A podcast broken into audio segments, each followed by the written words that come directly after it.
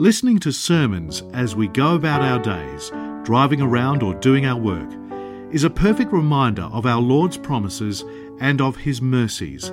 This is the mission of Upper Room Media to make the Word of God accessible to anybody and everybody. Father, the Son, the Holy Spirit, one God, Amen. Glory be to the Father, and to the Son, to the Holy Spirit, now forever, and to the age of all ages. Amen.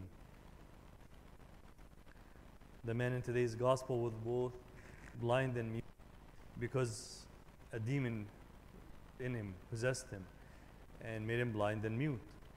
But as it turns out, this is not a requirement to be blind or mute. I'm going to tell you the story about a book. Um, it's not what the book talks about, but it's the story behind the book. And it's a book basically about wisdom. And the story goes something like this. The authors of the book, they saw that there's a, a lot of problems with youth generally and specifically with university youth on campuses. A lot of weird ideas, unhelpful ideas, unhealthy ideas. So they wanted to write a book to help youth, especially university youth, think properly, clearly, and um, give them the benefit of the wisdom from the, the, the, the different traditions. So they wanted to write a book on wisdom. So they decided the best way is that let's ask someone wise for some advice. And they heard about this wise man who lived on Mount Olympus in Greece. His name was Misoponos. So they said, let's go talk to this man and see what he has to teach us. So they flew to Athens and took a five hour train ride to the town at the foot of Mount Olympus. And at sunrise, they woke up and they started their trek up the mountain. And by noon, they had arrived almost all the way, but they met a fork in the road. And uh, there was a sign at the fork saying Misoponos to the right. The, ro- the path to the left was difficult and it was narrow, it looked dangerous, but the path to the right looked nice and prepared. It looked level and smooth and easy. So it took them through a pleasant grove of pine and fir trees, and there was a nicely constructed bridge over a deep ravine, and right into the mouth of a huge cave. And inside the cave, they saw a very strange scene, something they did not expect. They saw Misoponos and his assistants inside the cave, and they had installed one of those take a number red rolly thing that you see in uh, uh, when you go buy something, when you go to the deli, you pick a number. So they had one of those installed. And there was a huge line of other wisdom seekers ahead of them. So they took a number and they paid the 100 euro fee for a private audience with the great man. And they performed the mandatory uh, rituals of purification.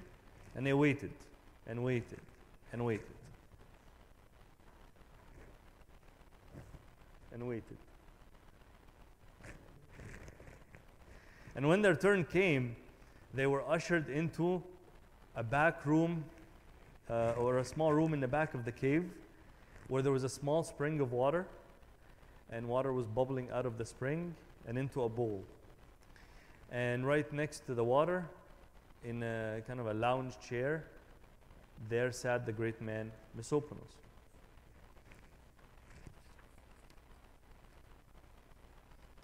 And he spoke to them in perfect English. He said, Come on in, guys, tell me what you seek. Perfect American English. So they say to him, O wise oracle, we have, got, we have come seeking wisdom. What are the deepest and greatest of truth? So one of them thought that this was too much, too general. The question wasn't specific enough. So he said, Actually, we're writing a book about wisdom for teenagers, young adults, parents, educators, and we're kind of hoping that you could boil it down. You can boil down your insights into some, you know, sharp axioms, you know, sayings that are that hit really deep. Uh, ideally, three of them, which, if followed, would lead young people to develop wisdom over the course of their lives. And he waited and waited Now, Misoponos sat there silently. He closed his eyes and he sat there for two minutes. And finally, he opened his eyes and said, This fountain is the spring of uh, Kalemos. Was a Greek god of wisdom. He's not as well known as Athena, who gets too much press, in my opinion. But Kalimus also had some really good stuff too, if you ask me, which you did. So I will tell you. I will give you three cups of wisdom. So he fills an alabaster cup from the water beside him and he gives it to them. They drink it and they give back to him. So he says the first truth is this what doesn't kill you makes you weaker. So avoid pain, avoid discomfort, avoid all potentially bad experiences. So they were surprised because everything they had known until that moment said the opposite. They heard, the, of course, the famous saying of uh, Nietzsche, who whatever doesn't kill you makes you stronger. So they asked, they said, Excuse me, did you really mean to say weaker? Because I've heard quotes from many different traditions that say the opposite. Setbacks, pain, traumatic experiences, all these things can make people stronger. So he closed his eyes and said, Did I say weaker or stronger? Wait a minute. Is it weaker or stronger? He squeezed his eyes shut and thought about it. And then he opened his eye and said, Yes, I'm right. Weaker is what I meant. Bad experiences are terrible. Who would want one? I mean, did you travel all the way here to have a bad experience? Of course not. And pain? So many wise men are sitting in caves in this mountain on cold, hard ground for 12 hours a day. And what does it get them? Circulation problem, lower back pain. How much wisdom can you dispense after all if all you're thinking about is your, your, your back that's hurting? That's why I got this chair 20 years ago. Why shouldn't I be comfortable? With clear irritation in his voice, he added, um, Can I finish? Because they were about to interrupt. So they said, Sorry. And he gave them the cup again. So they drank a second time and gave it back to him.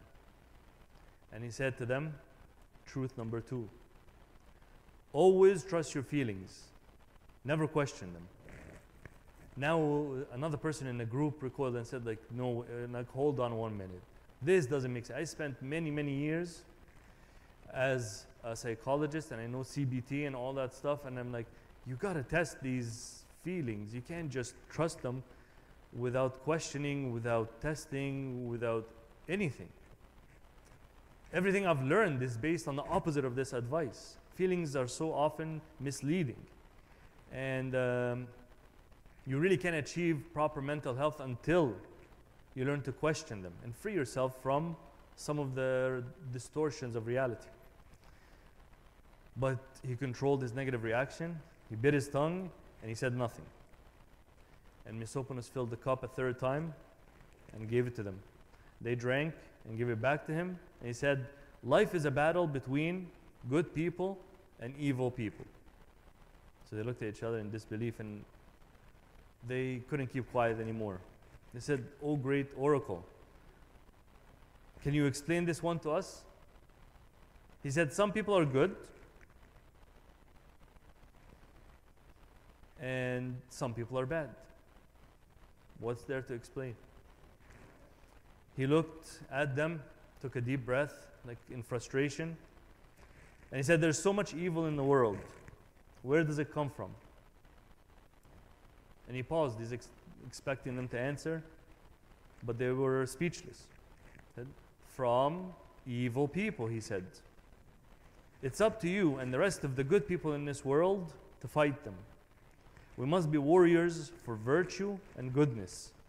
You can see how bad and wrong some people are, and you must call them out on it.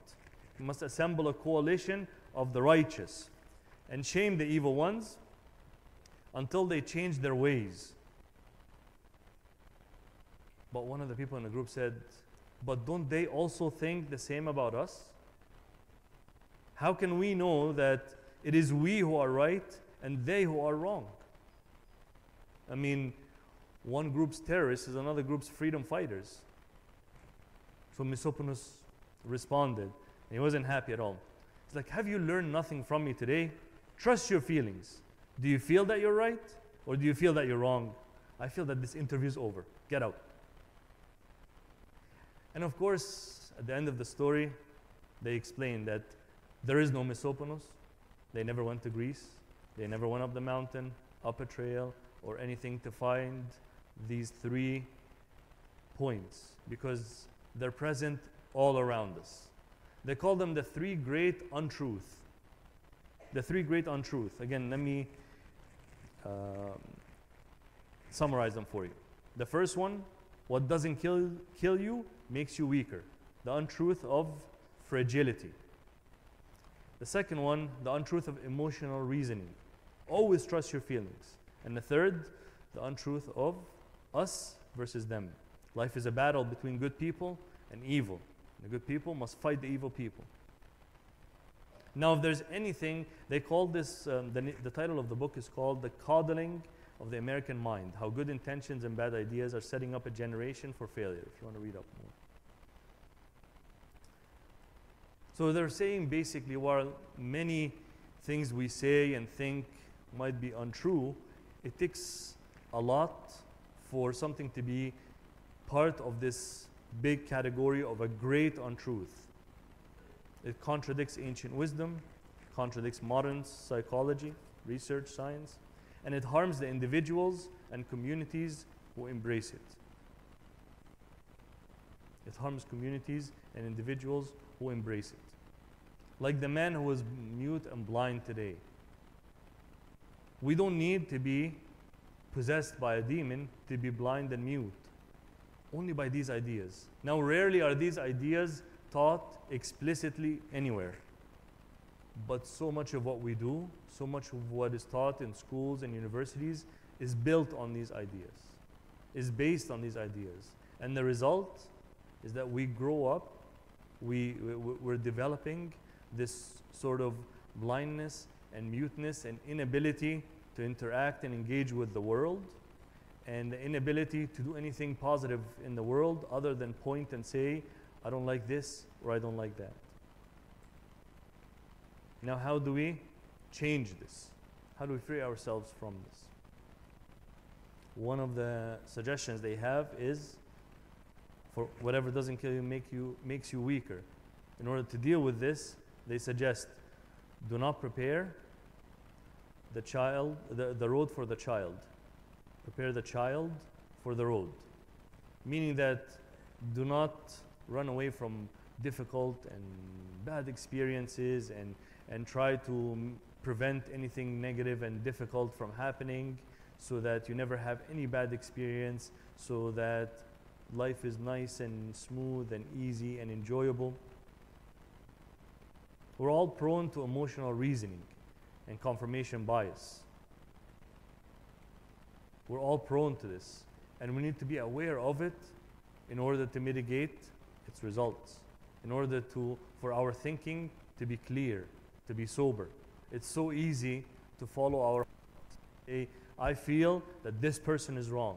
I used to have a professor in school who would take away marks. Anyone said something like this in class. When he asked a question, say, I feel that the answer is this. He would take away a mark. Doesn't matter. What the, doesn't matter if your answer is right. As soon as you say, I feel and you give an answer based on feelings, takes away a mark. He wants you to say, I think, because making uh, conclusions based on feelings is dangerous. The Bible tells us the heart is deceitful, is deceitful, and must be tested, must be checked. Oh, and those bad guys. It's so easy to point and say, all of our problems are because of them and scapegoat a group of people to carry all the burden of all the bad things that are happening in the world. Oh, it's the problem of the Jews. No, no, no, it's the problem of the Muslims. No, no, it's the problem of the Christians. No, no, it's the problem of all the religious people. They're the source of all evil in the world. But there was a man who went and saw and experienced true evil in concentration camps and actually work camps. They call them the gulags in Siberia during Soviet era Russia. This man's name is Alexander Solzhenitsyn. Never get the name right. He was a Russian dissident. Basically, he was arrested because in a private meeting, he criticized the leader. He criticized Stalin in private letters to a friend. These letters ended up in the hands of the authority. He got arrested and sent to Siberia, to a place very inhospitable, very cold. They worked them basically to death, and that's the whole point. And he said it was very difficult for us who were very supportive of Stalin to get arrested and sent to this place, a place where so many of us sent a lot of the people there. A lot of the people they met there, that he met there, he signed their arrest order. He is the one who signed it. And he actually confronts one of the prisoners there and he says, I feel very guilty because that prisoner was helping him. And he said, I remember signing your arrest order. And he actually he, he thought at first, he said, if that person knew that I was the one, I was the reason he ended up here, would he uh, be as helpful? Would he be as kind? There was a whole thing that happened, and eventually he confessed and he came clear, clean with him. So it was a, a very difficult time for him, and he really thought about it. Like, I really want to be mad at someone. Who are the bad guys in this picture? Because at one point, I was on the other side, and I was sending people to this place. And now I'm in this place experiencing the difficulty, experiencing the horror, experiencing the hardship that part of this place. Who are the bad? Who do I get mad at? And he discovered this. He realized it's not just, you know, as easy as saying, "Oh, it's the ex- executioner's fault," or it's the person who signed the, the the orders, or it's the person who executed the order and arrested. He said, after years in the gulag, if only it were so simple. If only there were evil people somewhere and they were committed to doing evil deeds. And it were necessary only to separate them from the rest of us and destroy them. If only it was that simple. The conclusion he reached was the line dividing good and evil cuts through the heart of every human being. The line dividing between good and evil cuts through the heart of every human being. That's why it's very difficult, very difficult to say it's the, the fault of this side or the fault of that side with 100% accuracy and 100% confidence. Because you will find innocence on both sides and you'll find guilt on both sides. And that's why it makes it very difficult to live with this third great untruth that life is about being the good guy and, and fighting the bad guy. And then you go around finding who's the bad guy.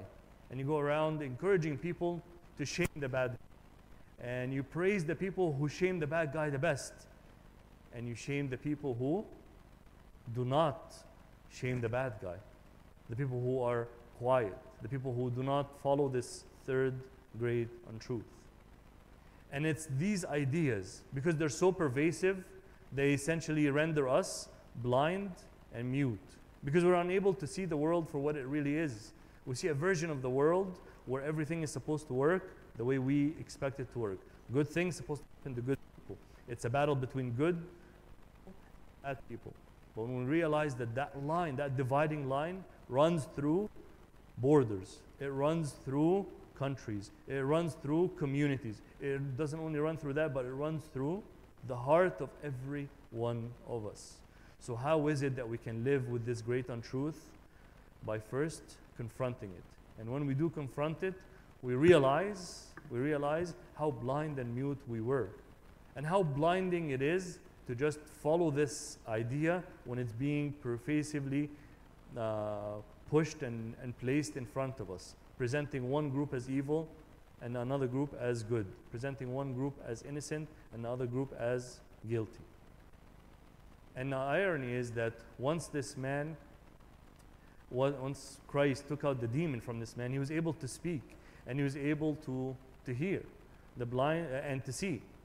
So now the blind and the mute man, his ability to speak and to see was never something that was taken away from him like in innately, like it was always there. It was always there.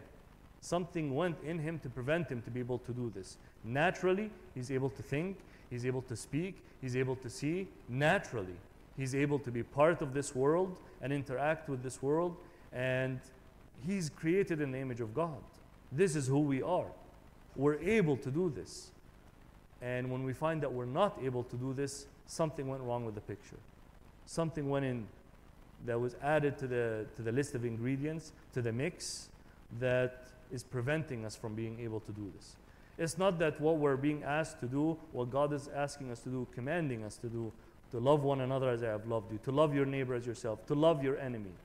It's not that these, these, these asks are too big for us, that these asks, these asks should be coming naturally to us if our orientation is pointed in the right direction, if our orientation is pointed towards God, if it's pointed or uh, influenced by well, we're going to find that it's very difficult to follow these things because we're both blind and mute to how the world really is.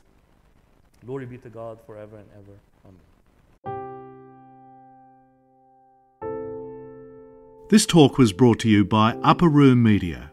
We hope that this talk has, through the grace of God, touched your heart, and we pray that it will not only inform you, but will also transform you and your life with Christ.